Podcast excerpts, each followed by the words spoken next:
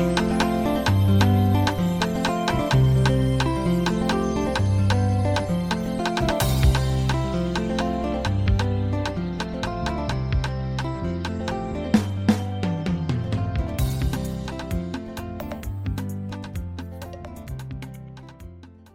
Bonjour à tous, bonsoir et bienvenue dans le podcast Let's Catch Up. Donc, si vous êtes nouveau, laissez-moi vous présenter le podcast en quelques secondes. Donc, Let's Catch Up, c'est le premier podcast qui met en lumière les parcours de vie professionnelle des femmes congolaises de la diaspora. Pour rappel, vous pouvez écouter les épisodes du podcast sur toutes les plateformes d'écoute comme Spotify, Apple Podcasts, Amazon Music et Deezer. Aujourd'hui, nous accueillons une nouvelle invitée, Garcia. Bonjour Garcia, comment tu vas? Bonjour Audrey, salut, ça va très bien toi? Oui, ça va, je suis contente de t'avoir dans le podcast. Donc pour la petite histoire, euh, Garcia m'a contacté via Instagram pour participer au podcast et partager son histoire. Donc euh, comme Garcia, n'hésitez pas à me contacter via Instagram via le site internet du podcast pour participer au podcast, pour partager votre histoire ou votre expérience. Donc, avant de commencer notre conversation, est-ce que tu peux te présenter pardon, à nos auditeurs? Qui es-tu? Bonjour tout le monde, moi c'est Gracia, euh, j'ai euh, une vingtaine d'années, je suis étudiante et euh, auto-entrepreneur. donc je suis d'origine congolaise, née à Kinshasa, j'ai grandi et ici également, enfin à Kinshasa. À l'heure actuelle où je parle, je suis, je suis encore, je suis à Kinshasa d'ailleurs. Pour la chance. pour la petite histoire. Donc je suis née et j'ai grandi à Kinshasa jusqu'à l'âge de 8-9 ans. Et puis ensuite, euh, départ pour euh, la France. Euh, donc voilà, c'est à peu près tout ce que je peux dire. et tu as oublié de dire que tu es derrière les contenus Instagram du FF Talk Show. So, big shout out to Jessica, si tu passes, tu nous écoutes. Tu as oublié de, de préciser ça. oui, c'est vrai. Bon, voilà, je fais les, les, stories du FF Talk Show euh, et d'autres comptes que je tiens également. Euh, euh, c'est de ça dont je parlais quand je disais que j'étais auto-entrepreneur. Donc, je me suis lancée en, en tant que community manager en, en, freelance. Et voilà. Donc, voilà. Donc, il y a pas mal de comptes que les gens regardent, mais qui ne savent pas, en fait, qui les tient. Euh, je, on ne va pas donner d'autres euh, noms. Hein, tu... Mais euh, tu, gardes le secret professionnel. Ouais, j'aime bien, être anonyme comme ça et tout. Nice. Donc aujourd'hui, nous allons échanger sur ce sujet, l'estime de soi, qui est également le titre de cet épisode. Qu'est-ce qui évoque pour toi l'estime de soi?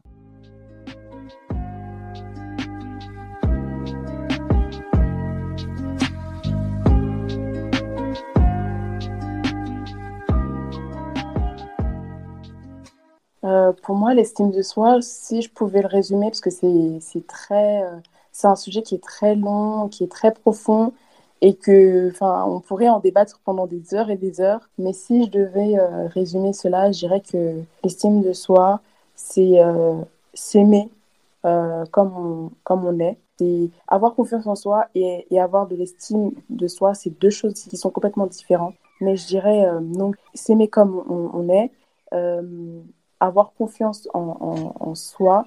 Et ouais, pour moi, c'est la combi de ces deux, en fait, qui fait que euh, on peut avoir... Euh, être, voilà, être bienveillant envers soi-même aussi. Ça, je pense que c'est à rajouter. Et c'est la combinaison de, ces trois choses qui, pour moi, une fois qu'elles sont bien faites et qu'elles sont assez bien équilibrées, on peut dire que oui, voilà, aujourd'hui, je suis arrivée à un, un stade où j'ai de l'estime euh, de ma propre personne.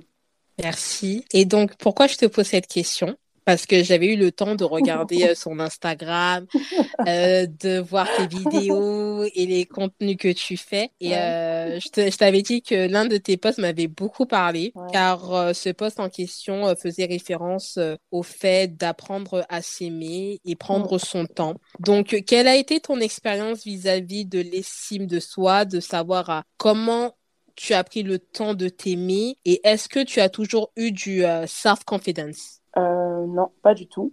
J'ai eu un. Comment dire? En fait, je pense que c'est euh, le départ.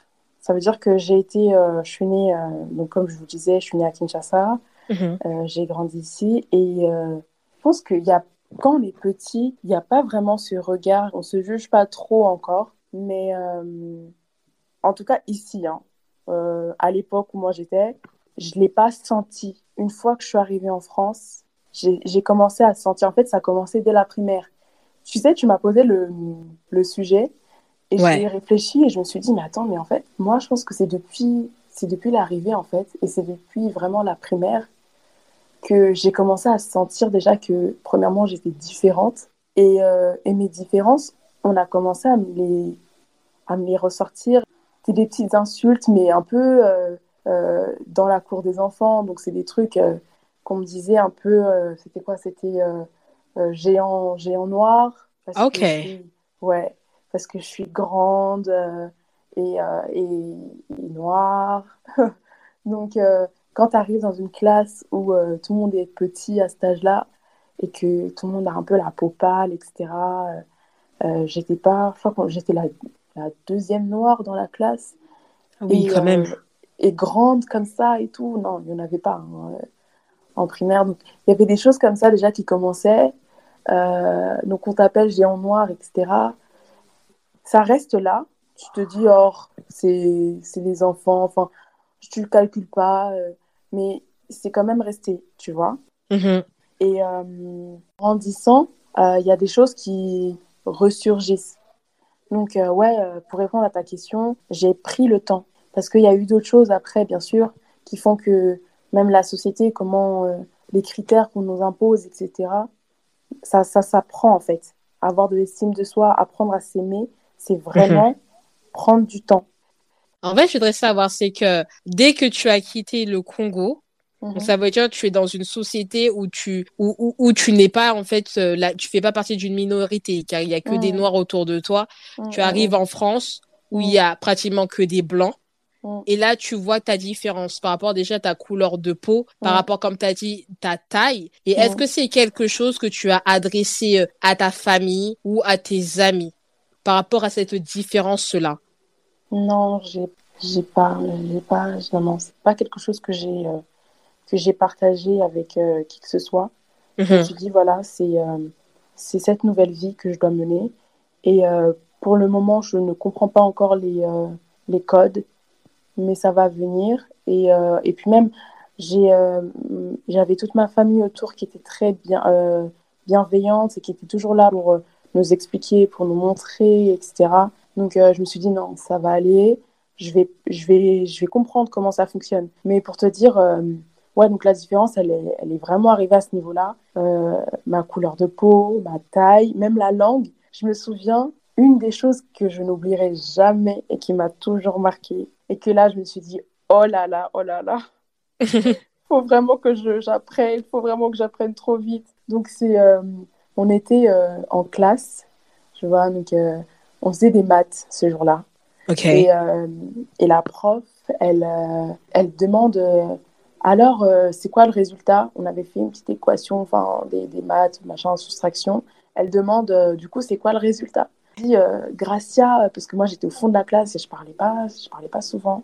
Et, là, elle me demande, alors, Gracia, ça fait combien? Et tu vois, ici, en primaire, moi, les choses qu'on m'a apprises, hein, c'est une fois que on t'interroge en, en, classe, tu te lèves, tu donnes la réponse et puis tu te rassois. Euh, Du coup, hmm. j'ai fait la même chose. Donc déjà, je me lève et tout le monde me regarde. Pourquoi elle se lève celle-là? Elle va où? Qu'est-ce qu'elle veut faire? Et je, regarde, enfin, je vois déjà tous les regards des autres élèves, mais je me dis euh, bon, je suis déjà debout, donc euh, on n'a qu'à rester debout, c'est pas grave. Donc je reste debout et puis euh, je donne la réponse comme une, une colonisé belge, enfin mon français belge là, donc je dis euh, voilà, c'est 98. Et là, tout le monde commence à rire. Everybody started laughing. Vraiment, tout le monde s'est moqué de moi.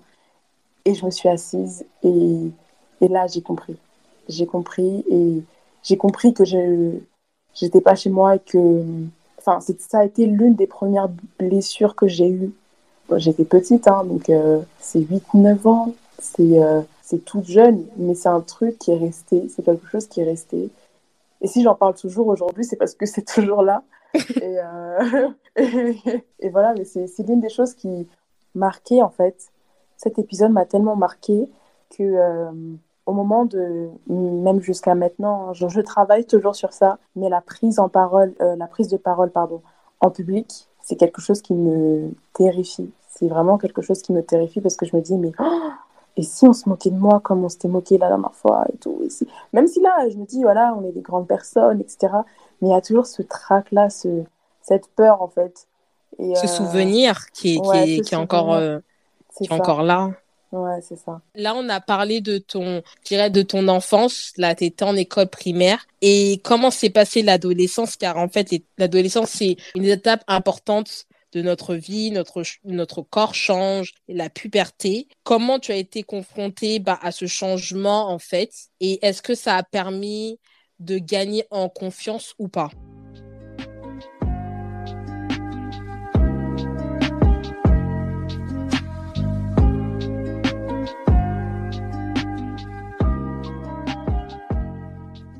Non, l'adolescence m'a brisée. L'adolescence, oh là là, l'adolescence m'a brisée à, plusieurs, euh, à plusieurs niveaux.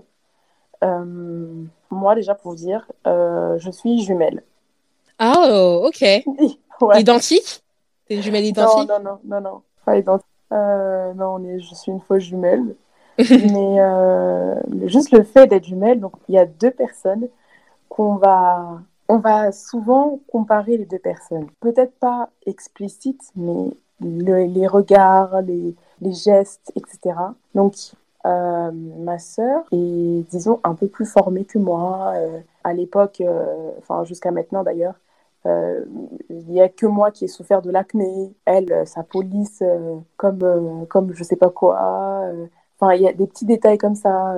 Puis, en grandissant, les, les, les jeunes garçons seront potes avec moi, mais euh, au travers de notre amitié, vont essayer de, voilà, toi, euh, d'avoir plus d'informations sur ma sœur, euh, etc.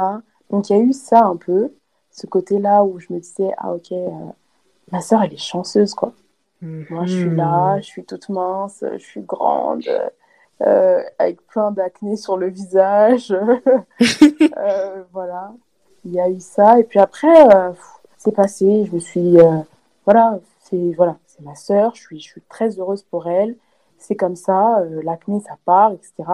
Et, euh, et l'adolescence, c'est la période où on, découvre, en fait, on découvre plein de choses. Et euh, malheureusement, moi, pendant mon adolescence, j'ai découvert le maquillage. Ok. C'est bizarre à dire comme ça, hein, mais je crois que j'ai commencé à me maquiller, c'était au collège, quatrième, je crois. Et à l'époque, euh, je volais le mascara de, de ma mère.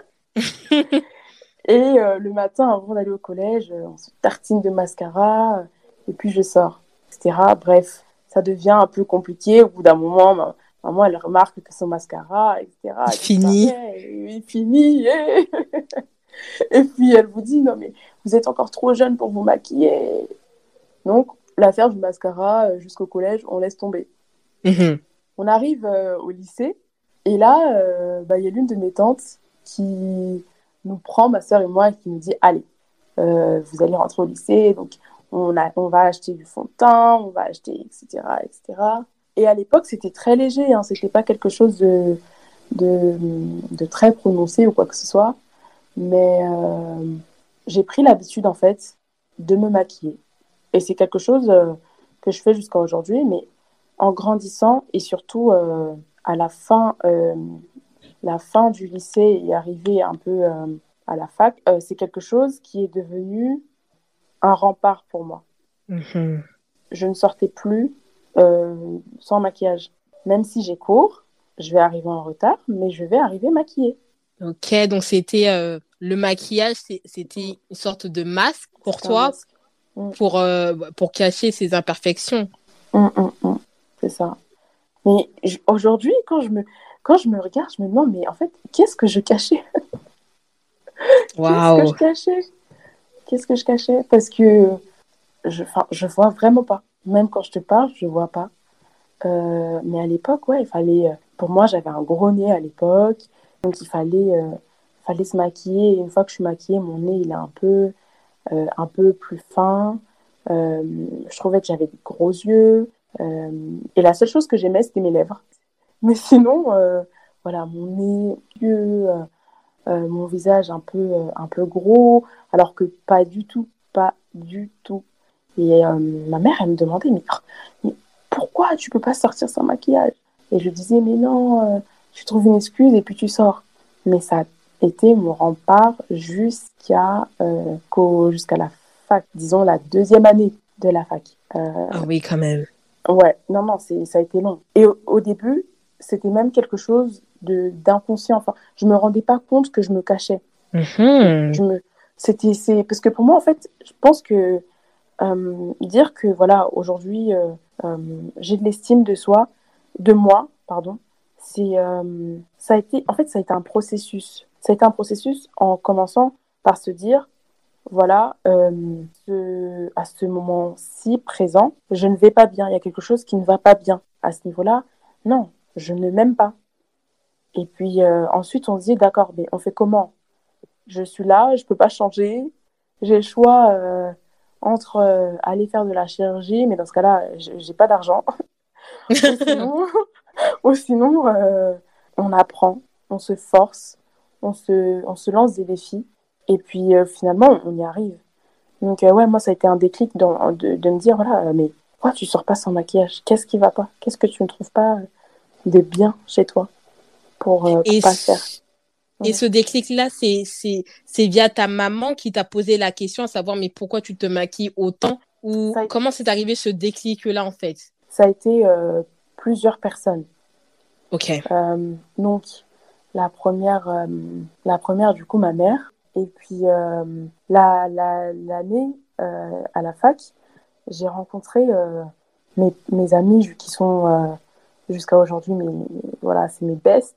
J'avais, enfin, j'ai l'une de mes copines, Naomi, qui venait à la fac sans maquillage. Et c'est pas pour autant qu'elle n'était pas belle, elle est très jolie. Et puis à côté, euh, tu te dis, mais en fait, euh, moi aussi, je, je, veux la même chose. Moi aussi, mhm. je veux euh, ne pas penser à me repoudrer parce qu'il fait un peu trop chaud.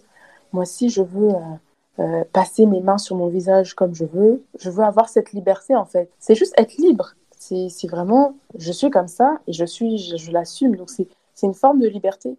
Et c'est cette liberté-là, en fait, que sans le savoir, et je pense que elle va le savoir en, en entendant le podcast. Première chose que. Euh, oh. C'est la première chose que Naomi m'est euh, enseignée.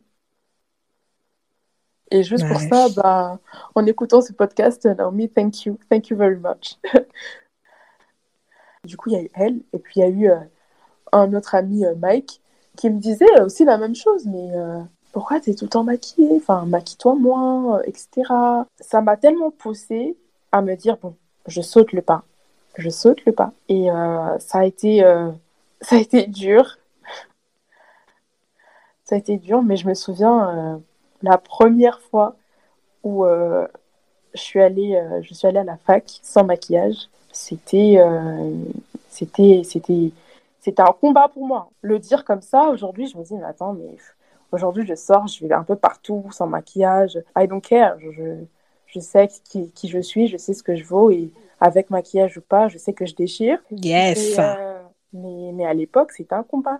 Je me souviens avoir appelé ma cousine en lui disant oh, Carole, regarde, euh, j'ai euh, j'ai pas mis de maquillage et il y a tout le monde qui me regarde un peu bizarrement, alors que je pense que les gens s'en foutaient royalement.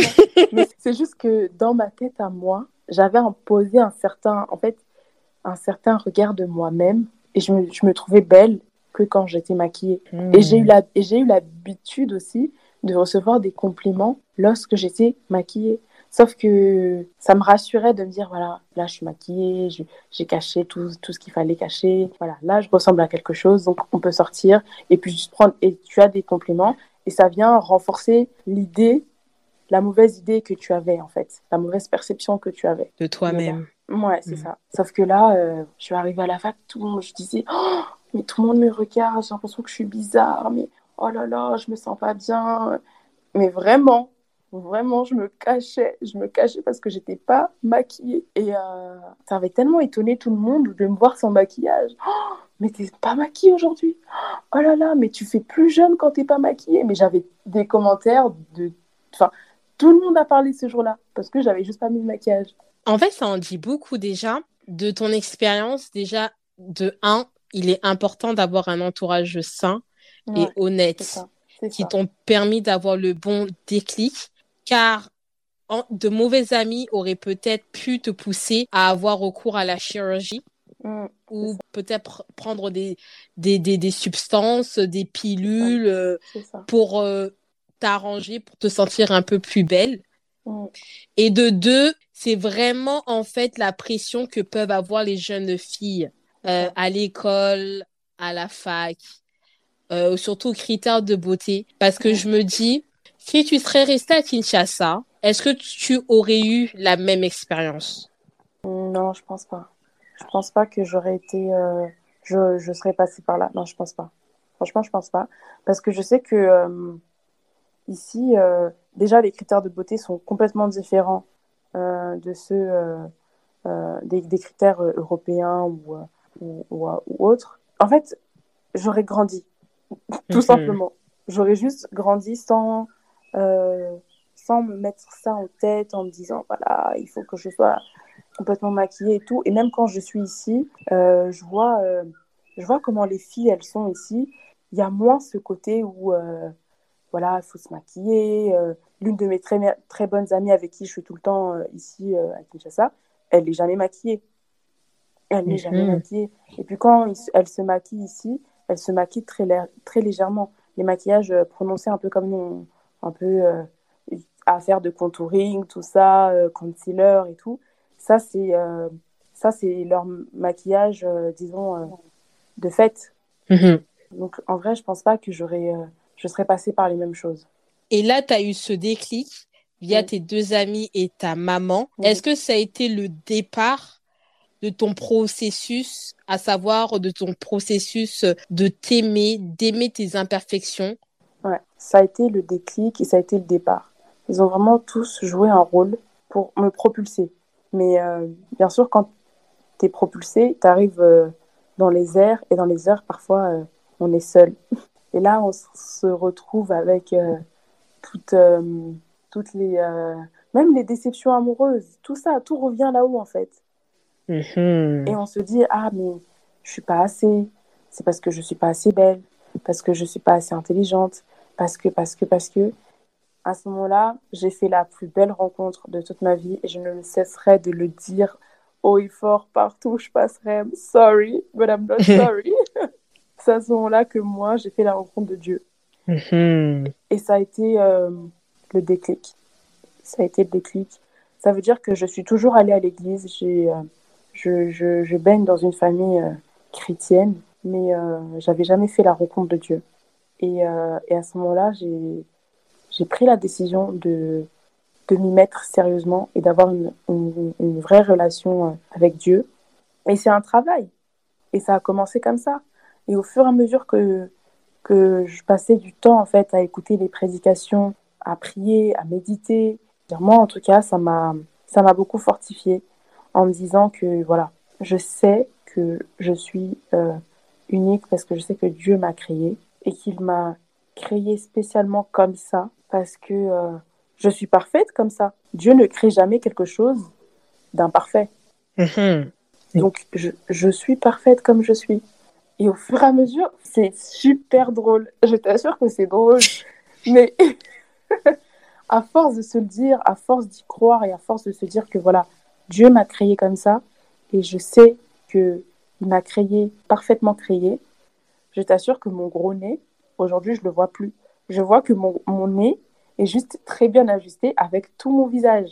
C'est super intéressant ce que tu, tu, dis parce que même ta perception bah, change. Mm. Donc ce déclic a vraiment changé tu vois, des compartiments de ta vie. Mm, mm, tu ne vois pas les choses de la même façon en fait. Mm. Et c'est ça qui est super puissant parce que, comme tu as dit, ce processus a été long, ben, it was worth it. Mm, mm, parce que tu aurais pu aller à la facilité, vouloir te changer pour être compatible avec ce que la société dit. Et quand je dis la société, c'est la société ben, occidentale. Mais c'est tellement, en fait, euh, erroné comme vision parce que tu serais parti au Japon, tu aurais peut-être d'autres retours. Tu serais resté au Congo, eu, tu serais peut-être Miss au Congo. Tu vois ce que je veux dire? Donc, c'est totalement en fait inadequate. Important de le souligner et j'espère que les des, des jeunes filles qui nous écoutent pourront comprendre que tout dépend de la société que tu es et le critère de beauté, c'est juste un critère. Ton corps change, mais aussi la société change et la façon dont tu vois ton corps, comment tu te vois, change aussi. Et il faut pas non plus se précipiter à ressembler à X, Y ou Z, mais il faut vraiment apprendre à s'aimer. Et, toi, par exemple, comment tu as appris en fait à t'aimer quand tu as eu ce déclic que tu as fait ton ta rencontre? Moi j'aime bien appeler ça ton one to one avec le Seigneur. Comment tu as vraiment manifesté cet amour que tu as pour toi-même? Bah, C'est tout simplement que, tu vois, comme tu disais, euh, ma rencontre avec le Seigneur, ça m'a permis de savoir déjà qu'il y a quelqu'un qui m'aime comme je suis, peu importe. Mhm. Et ça, c'est déjà euh, quelque chose, quand tu te dis, waouh, il y a une personne qui est allée mourir, concrètement se donner la mort pour moi, et qui m'aime comme je suis, euh, ça change tout et tu te dis, bon, peu importe que je sois maquillée ou pas, il y a quelqu'un qui m'aime et qui m'aimera toujours. Au fur et à mesure, c'est des, des, étapes aussi très pratiques, tu vois. Mhm.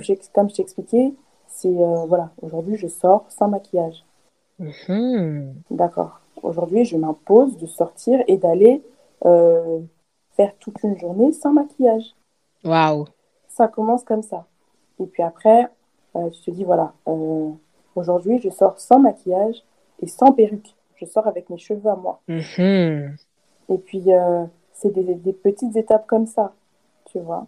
Mhm. C'est vraiment des petites étapes comme ça que tu t'imposes de faire. En fait, tu te challenges toi-même et tu te fixes tes propres objectifs. Euh, il y a des jours, tu ne te maquilleras pas ou tu, tu, tu, tu auras tes cheveux naturels. C'est vraiment ça, en fait. Ouais, c'est en se challengeant qu'on on arrive à se rendre compte que, voilà, là, j'ai encore du travail, peut-être pas prête, je suis peut-être allée un peu trop vite. Bon, euh, euh, pour quelqu'un, moi, je suis allée but au but. Hein. Ça veut dire que sans maquillage. Pour d'autres, ça va être bon, je fais juste les sourcils, mais je me maquille pas le teint. Ok. C'est vraiment des astuces pratiques comme ça qu'il faut mettre en place pour que on, a, on atteigne ce qu'on veut, c'est-à-dire être libre. En fait, avoir l'estime de soi, c'est vraiment atteindre un niveau où on se sent libre en étant qui on est réellement. J'aime ce que tu viens de dire, se sentir libre. Mm, c'est vraiment ça. C'est vraiment ce, sentiment-là où je sais que je suis comme ça et puis euh, il y aura des jours avec, il y aura des jours sans, mais je suis comme ça et je suis contente, je suis satisfaite et j'aurais jamais découvert qui euh, était vraiment ce brin de couleur euh, si j'étais pas passée par là, si j'avais pas forcé pour aller prendre ma liberté. C'est fort hein, ce que tu dis, hein, que tu as repris ta liberté en fait. Il y a d'une oppression de la société qui, qui t'a empêché de te voir mm. à ta juste valeur, à ta juste beauté, comme tu mm. es. Et tout à l'heure, tu as parlé euh, d'avoir des jours sans. Et selon toi, faut-il s'aimer tout le temps 100% ou on peut avoir des jours voilà, qu'on se sent pas du tout belle, euh, on est horrible, vraiment des jours sans? Non, il y a des jours sans. Il y aura toujours des jours sans. Il y aura toujours, euh, il y aura des jours où on est là en mode, oh, mais je ressemble à rien, je ressemble à une patate. Et malgré, et malgré ces jours sans, il faut toujours se rappeler que, euh, voilà, aujourd'hui c'est un jour sans, mais ça passera. Demain c'est un autre jour. Et aujourd'hui, je ne veux pas me, me réveiller ou penser comme j'ai pensé hier. C'est un challenge de tous les jours. C'est pas, euh, en fait, c'est pas quelque chose qu'on acquiert et puis qui reste là. Non, c'est du travail constant. C'est-à-dire que mhm. constamment, il faut tout le temps euh, faire en sorte, premièrement, de se challenger. Moi, là, j'ai euh, j'ai sauté sur l'occasion pour, pour le podcast parce que c'est un vrai challenge pour moi. comme je te l'ai dit tout à l'heure. L'anecdote euh, de la primaire, je ne l'ai jamais racontée à qui que ce soit. Je ne sais pas qui entend ton, ton podcast, je ne sais pas combien de personnes entendent ton podcast, mais ça va faire déjà beaucoup par, rapport au nombre de personnes à qui euh, j'en ai parlé. Voilà. Donc c'est un défi là que je me suis posé aujourd'hui en me disant voilà, je vais faire ce podcast et je vais y arriver. On, va, je, te dirai ta note à la fin, à la fin de la conversation si tu as relevé le, si as relevé le challenge. Et j'avais une autre question à te poser. Mm. Est-ce que, selon toi, euh, le fait de s'aimer est compatible avec le recours à la chirurgie esthétique? Qu'est-ce que tu en penses? Pour moi, c'est pas c'est pas quelque chose de compatible. C'est-à-dire que euh, c'est pas parce que j'ai eu recours à la chirurgie esthétique que euh, je ne m'aime pas ou que je n'ai pas euh, suffisamment d'estime de, de, ma personne. Mhm. Il y a des personnes qui le font effectivement parce que ils veulent corriger certaines choses, parce qu'ils ont été, je sais pas moi, traumatisés ou sinon, je sais pas. par exemple moi, par rapport à mon nez, j'aurais pu aussi me dire voilà, je veux l'affiner, etc. Euh, par rapport. Enfin, il, y a certaines personnes qui le font par rapport euh, aux critères de beauté qui sont imposés dans certaines sociétés. Mais, et puis, il y a d'autres personnes qui le font juste parce que euh, c'est ce moyen, c'est le moyen par lequel ils vont passer pour mieux s'apprécier. Mm-hmm. Donc, pour moi, je pense qu'il y a. on en discutait justement avec des amis, et moi, je leur disais maintenant, j'ai compris, tout a été fait d'une certaine manière. Et même si aujourd'hui j'en arrivais à avoir des enfants et avoir un ventre euh, complètement euh, euh, flasque ou quoi que ce soit, je ne ferai pas de chirurgie parce que je sais que Dieu a créé des choses comme ça. C'est comme ça que ça doit être, c'est comme ça. Mais c'est pas quelque chose que il faut qu'on impose à tout le monde. Mm-hmm. Tout le monde a son parcours de vie, tout le monde a, a, son histoire et chacun gère un peu les choses comme il le sent. Moi, j'aime pas un peu le discours, voilà, euh, quand on, s'aime, on s'aime comme on est, on, ne change pas, etc. Non. Il y a certaines personnes, le fait de le faire, ça, ça les libère. Mhm. Donc, c'est vraiment, euh, pour moi, c'est au cas par cas. Du cas par cas. Mm. Cool. Donc aujourd'hui, tu as plusieurs casquettes. Tu es community manager, créatrice de contenu, entrepreneur. Et on peut le voir sur ta page Instagram que je vais euh, partager euh, sur le résumé de l'épisode. Au travers de tes vidéos, tu dégages beaucoup de confiance. Est-ce que tes activités professionnelles t'ont aidé dans ton développement, dans ton appréciation euh, de toi-même, aussi sur le fait d'aimer tes imperfections?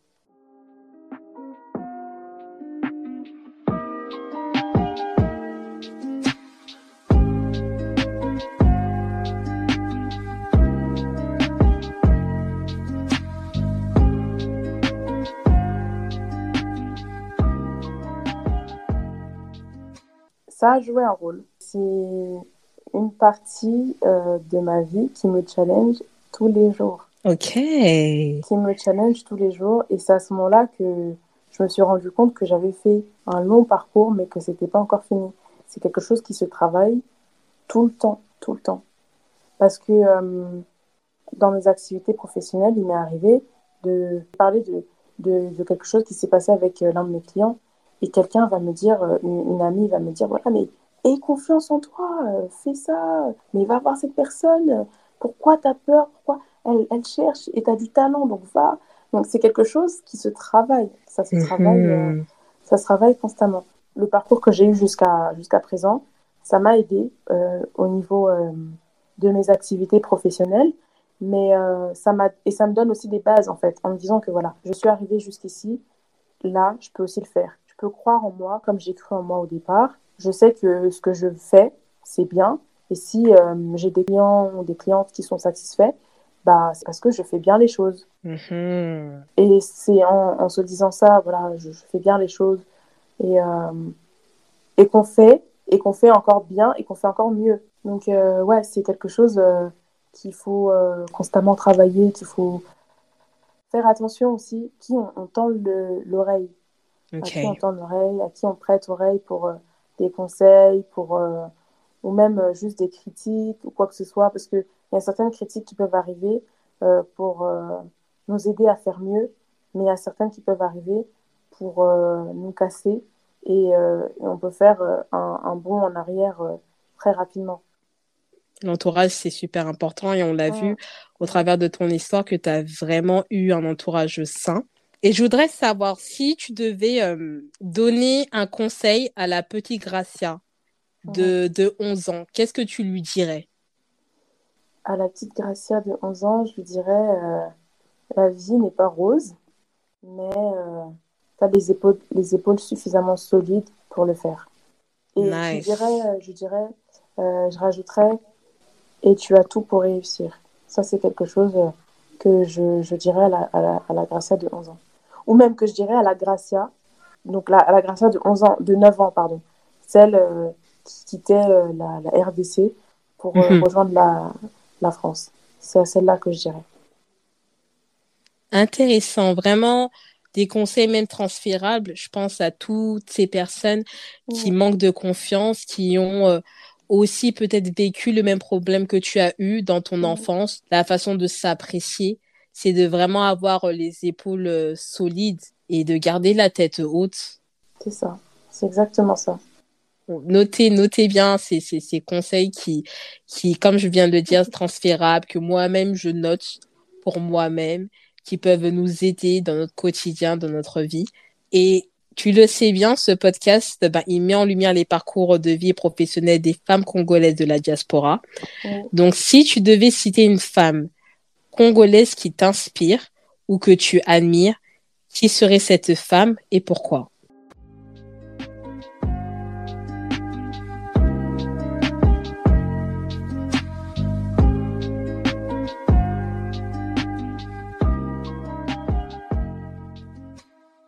Euh, comme ça, j'ai pas une femme.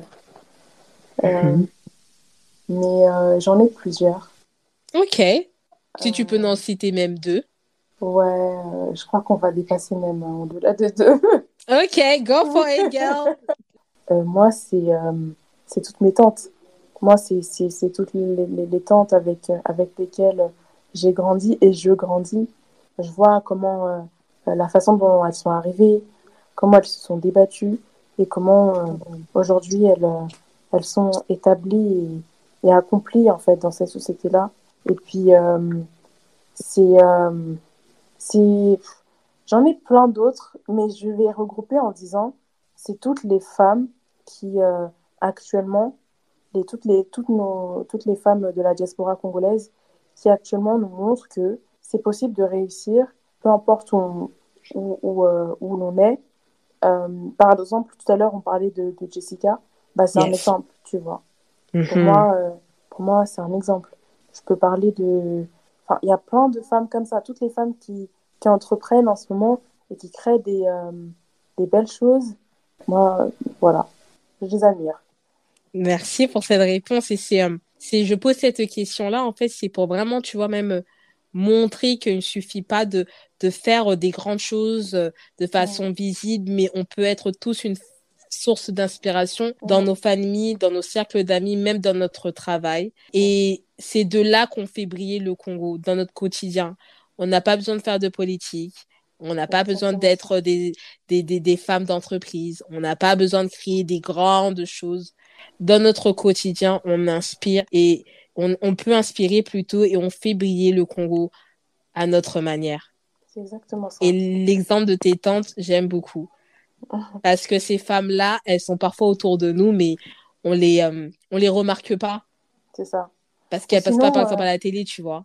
C'est ça. Ou sinon, on minimise un peu euh, leur parcours de vie et, leur histoire, tu vois. Donc moi, ouais, c'est, c'est, pour moi, c'est, elle que je vois, c'est elle que, euh, que j'admire. Et, euh, et voilà. Bah merci, merci pour cette dernière réponse.